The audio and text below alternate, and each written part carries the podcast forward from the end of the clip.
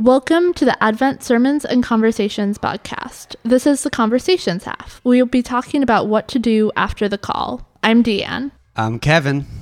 Julie. I'm Danny. For any of you listeners out there who didn't listen, weren't here, or haven't listened to it because it's too long, here's a quick summary of the sermon.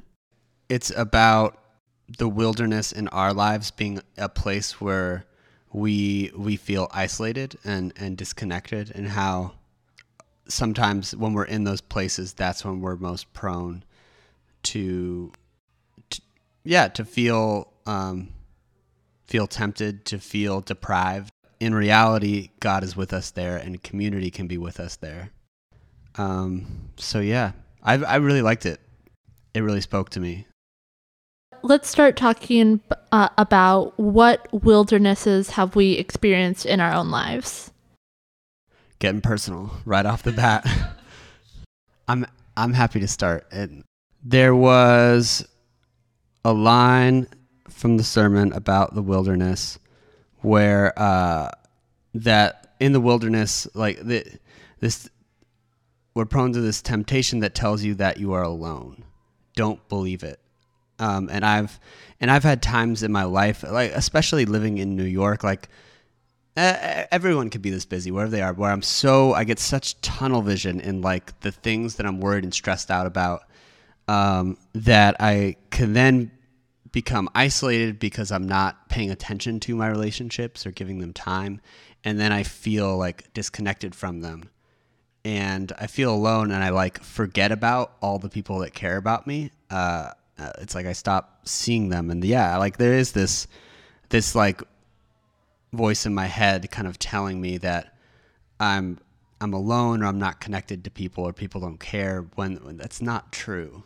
I've just become like disconnected from that reality, and, and for me, like that's that's my wilderness, um, and I experience it. I've experienced it a bunch of times to like varying degrees. You know, that sense of isolation, even in a city of like 10 million people or whatever it is. So that that's my my wilderness, and um, it's refreshing to always, as always, to hear a pastor share theirs and to know that they identify. And I think that's what what the story is about Jesus seeking to identify with that moment in all of our lives. Yeah, I mean, I think that particularly with depression or isolation, which are the, sort of the themes that we've been talking about, there's a certain sense of nihilism that comes with it that leads you to think that nothing nothing really matters. And so what does it matter what i do? Uh, which obviously leads to the making of bad choices um, or the sort of disregard of people that care about you and the sort of self-pitied wallowing that you can you can get into. And it i'm not trying to diminish it because it feels very real at the time. And the question we explore is how do we get out of that and how do we sort of find our way back to ourselves? I also really resonated a lot with the wilderness in a personal level. We all have our burdens, and I sort of come from a place where I tend to really self doubt about myself and my abilities, and that tends to isolate myself from those around me and kind of think so negatively about myself that I do not appreciate those who support me and love me for who I am. So, in that sense, I do really believe I did connect with today's message, and it was refreshing to connect the wilderness part into our daily lives and uh, on a personal level. Yeah, definitely the moment that came up for me. Um, I definitely feel the wilderness kind of with my anxiety and my worry. So um, I was thinking about when I was um, kind of finishing up college and trying to figure out where I wanted to go. I had been going to college in Japan, but I knew that I wasn't going to live there or work there afterwards. So then it's like when I came into going there assuming that I would live and work there after going to university. And then getting to that point where, for various reasons, I knew I couldn't or that wasn't the right path. Trying to figure out, like, what's next, what's the right path was definitely a moment of being in the wilderness for me. it's funny. I went through literally the exact same experience, except you replaced college with graduate school. You don't have to replace Japan with anything. So deciding the next step, the next place to live. yeah, or sort of coming to grips with the fact that I didn't like. I had been in the wilderness, so to speak, for the past several years and was just slowly coming to realize it. So, figuring out what was next, because I had this sort of mapped out image um, that I realized wasn't actually going to make me happy. What was the mapped out image? I was, you know, going to get a master's, going to get a doctorate. I was going to, you know, ideally teach there somewhere. Or, I mean, it was a very loose image, but it was sort of a path forward that, yeah, yeah, with certain steps that are like already prescribed. right, and and that I had like taken to some capacity. You know, I was in grad school, um, and then I just sort of had to come to terms with the fact that I didn't really like what I was doing, and I didn't really like where I was living. Where were you living then? Kyoto. I finished graduate school uh, in English education. Did did a year of student teaching, and then as soon as I graduated and everyone else was applying for teaching jobs, like I'd already started working here at the church, and I was like, "Yeah, no, I'm just gonna keep doing this." yeah, that was an interesting time, and but that that wasn't like I never stressed over that decision. Like I I felt pretty pretty solid in that one. There was a time right after I moved to New York when I very much felt in the wilderness because I was like, I was in a new place where I didn't have community right away and I didn't know anyone. Uh, and I was second guessing the decision a lot. I moved here with my girlfriend at the time. Then we broke up, and then I was alone here. And that was like probably the the biggest like one of the biggest wilderness experiences of my life because um, I really I until the lease was up on that apartment I was living alone. And I was like really in the grind of grad school and working uh, at a Starbucks and like didn't have a lot of time for myself or to like expand the community. So um, but it was also a very formative time you know? And it was a time where like I built my resilience I feel like and like made a commitment to do certain things rather than being like uh crushed by it I guess and so in hindsight I'm grateful for that time and I, that I think that's like an example for me that like wilderness it, it isn't always bad to be there because you can grow from it Julie, I'm interested to hear since you've, I guess, are like new to the US and new to New York, or relatively, what has your experience been? So my experience has been okay. I think. I mean, I went to high school and undergrad here, so I'm quite familiar with New York City culture. But it, I think that I was by myself a lot because my sister and I had to work, and we didn't really have family here in the city. But because I had my sister, whom I'm very close to, that really helped. And we had a strong support system, and we are sort of like a best friend, and that really helped. Which speaks to like the the I guess the power of having like one person. Even one per- having one person company can be like a lot.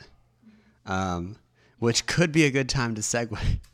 One thing that Pastor Danielle brought up was how um, important her mentor was in kind of bringing the light of Jesus into her time in the wilderness, um, and then that she wants to go forth and do that for like at least one more person. Um, so I guess I'm interested to hear how have you guys um, been with someone, or do you have any recommendations for how to be with someone in the wilderness? I mean, I guess in terms of being with someone, and this is something that I sort of struggle to do.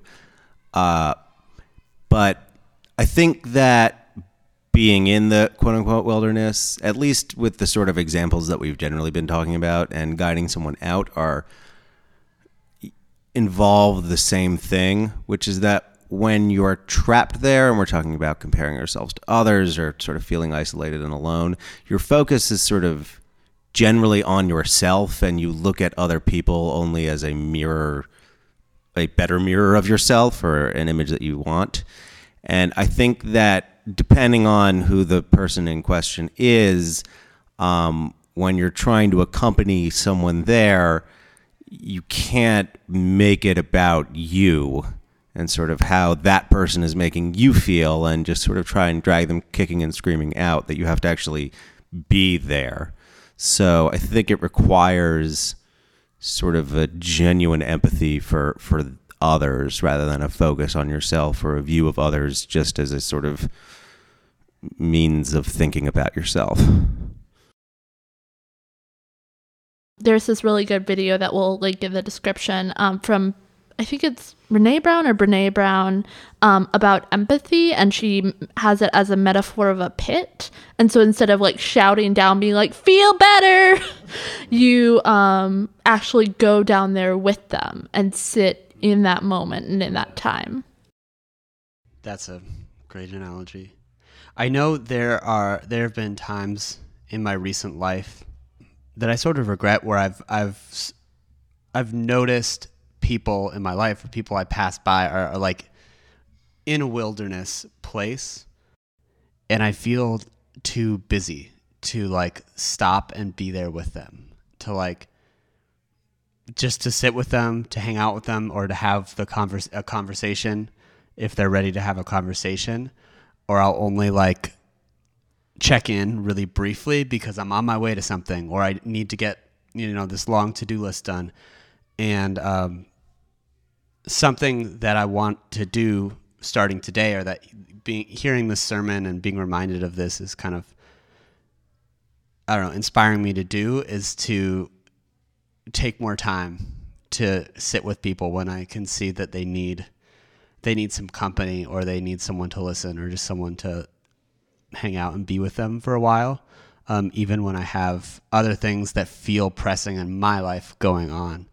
Um, because you know what you notice even is on the surface so you never know like how deep in the wilderness someone really is if you don't take the time to stop and be with them um, and you know that could have a greater impact than the things that you think you need to get done that day i think so i'm going to try and do that for people in my life i wondered because um, Jesus is Son of God, that he had easier time combating so-called temptations out in the wilderness, where we, as a human being, have harder time. Yeah, personally, like my my like resistance is is weak.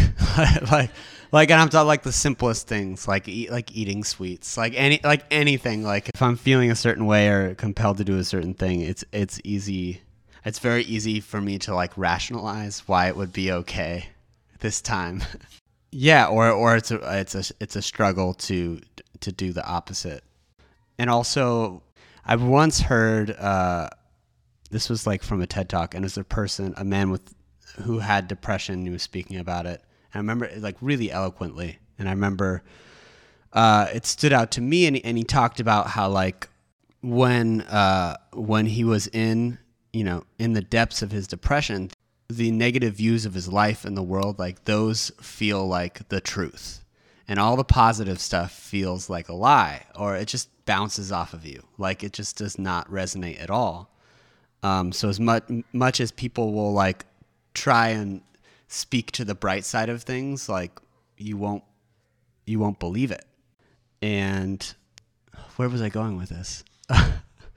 uh, oh, so so I think, and I don't think I've had like I've like I've never taken medication for depression or anything. I I think what he had was different than me, but having had periods of my life where I was really down or really felt isolated and was somewhere on that spectrum. Hearing that resonated with me about like how hard it is to how hard it is for us to get out of the wilderness or to um, to not lean in to borrow your analogy to those like negative beliefs and thoughts about the world and ourselves. I don't know, and i've I want to say that yeah, like in theory, I don't know. What do you guys think? Did Jesus experience that in this story or no?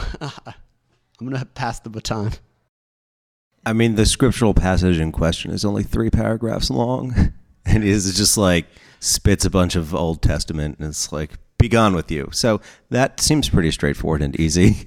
Um, did he actually have it easy? I mean, it depends on how you approach the way that you read it. I think that if you look at his entire life as allegorical, um, it doesn't really matter whether you're as easy or not because he went through it, and him going through it is supposed to teach us something about how we should go through it. Um, which is why I always just spit a bunch of Old Testament and then feel way better. Totally works that way. well, in Hebrews it says this, so I'm gonna stop being depressed now.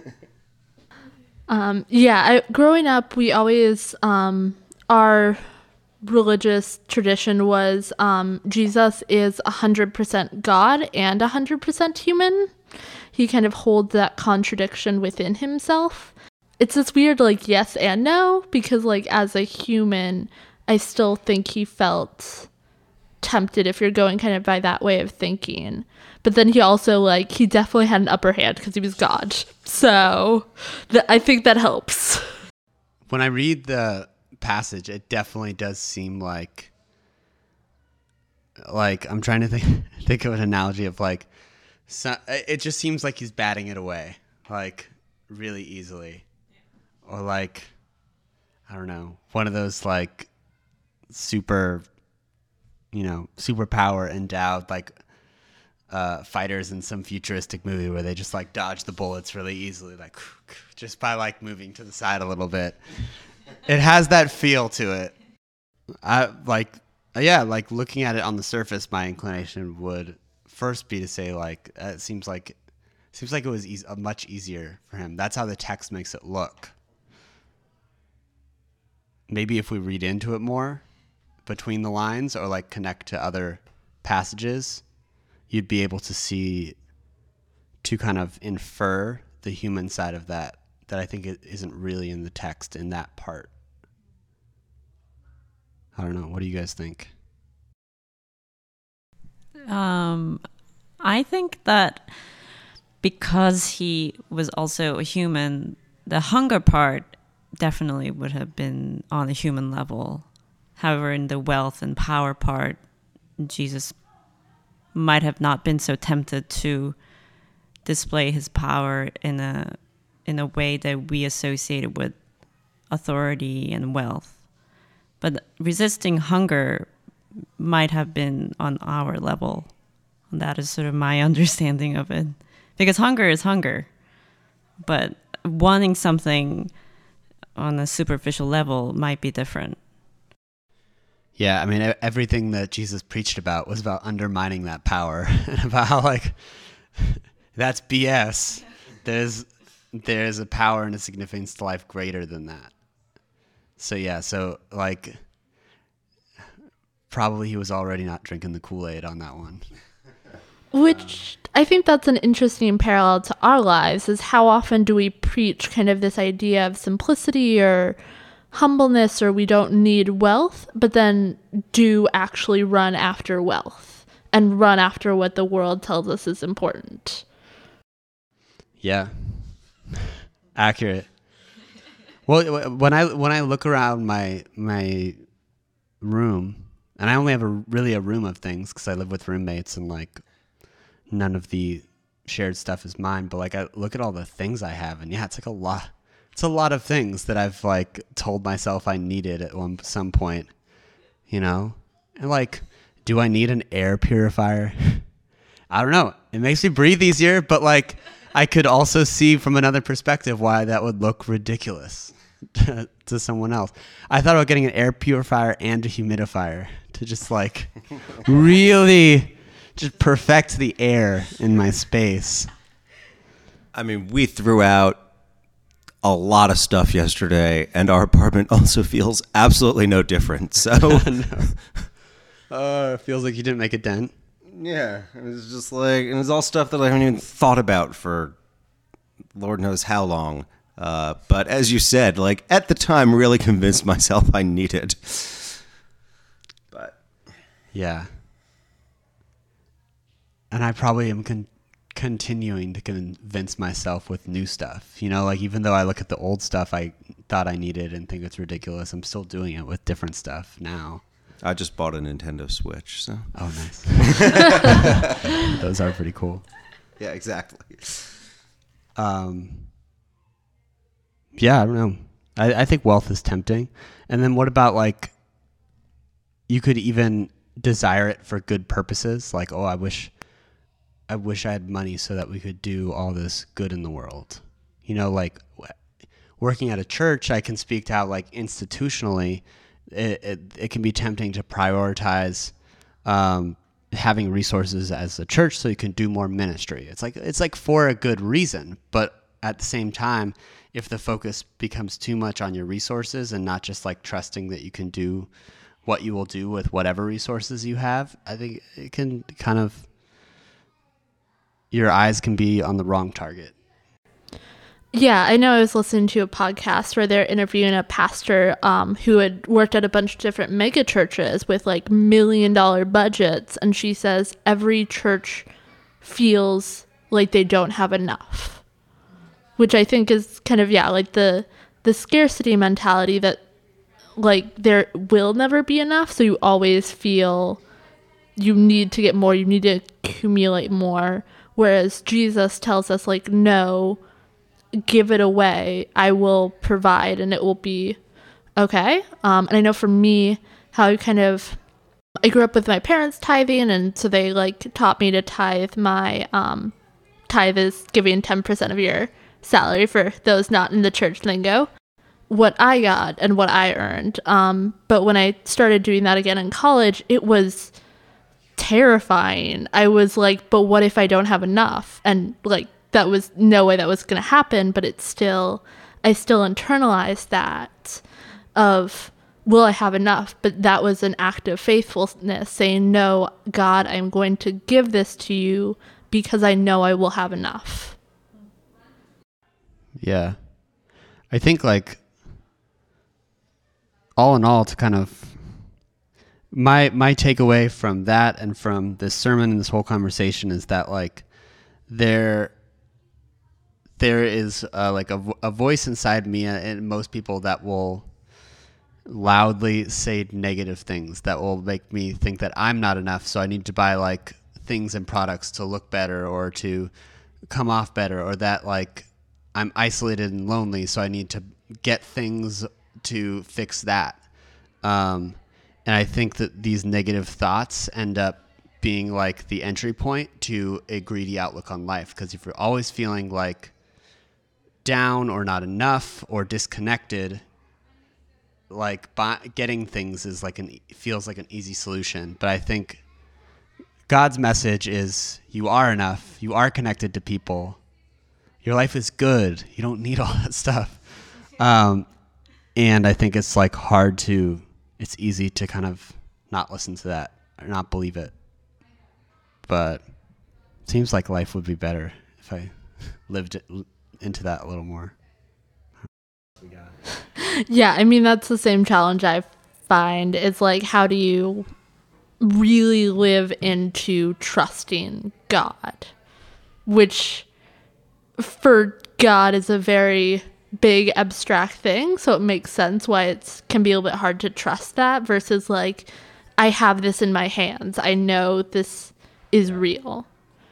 But it's still I guess that's what God's still pushing us for and that's what I'm still trying to work to is really fully trusting God.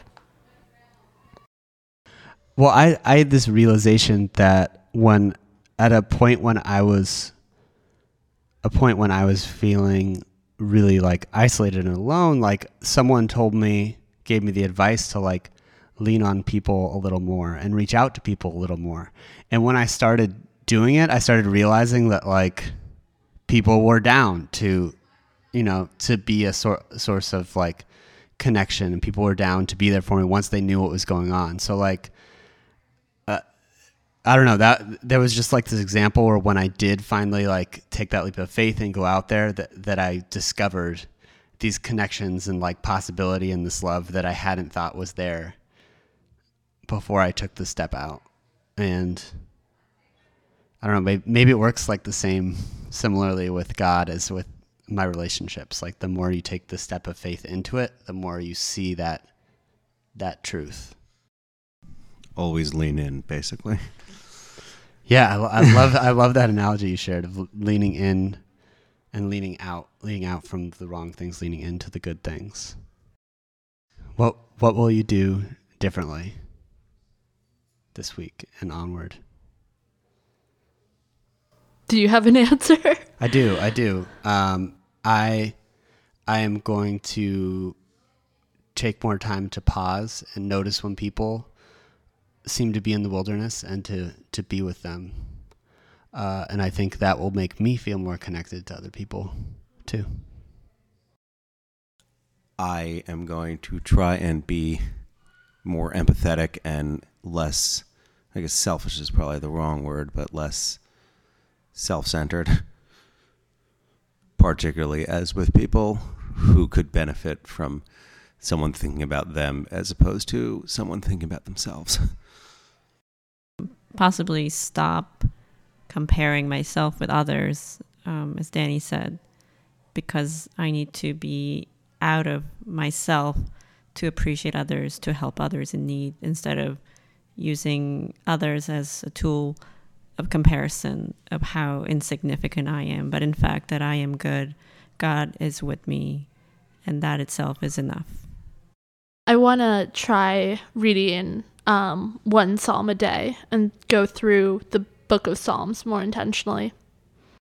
Thank you for listening. You can find us online at adventnyc.org. Our services are 9 a.m. and 11 a.m. in English and 12:30 p.m. in Spanish at 93rd and Broadway, New York, New York.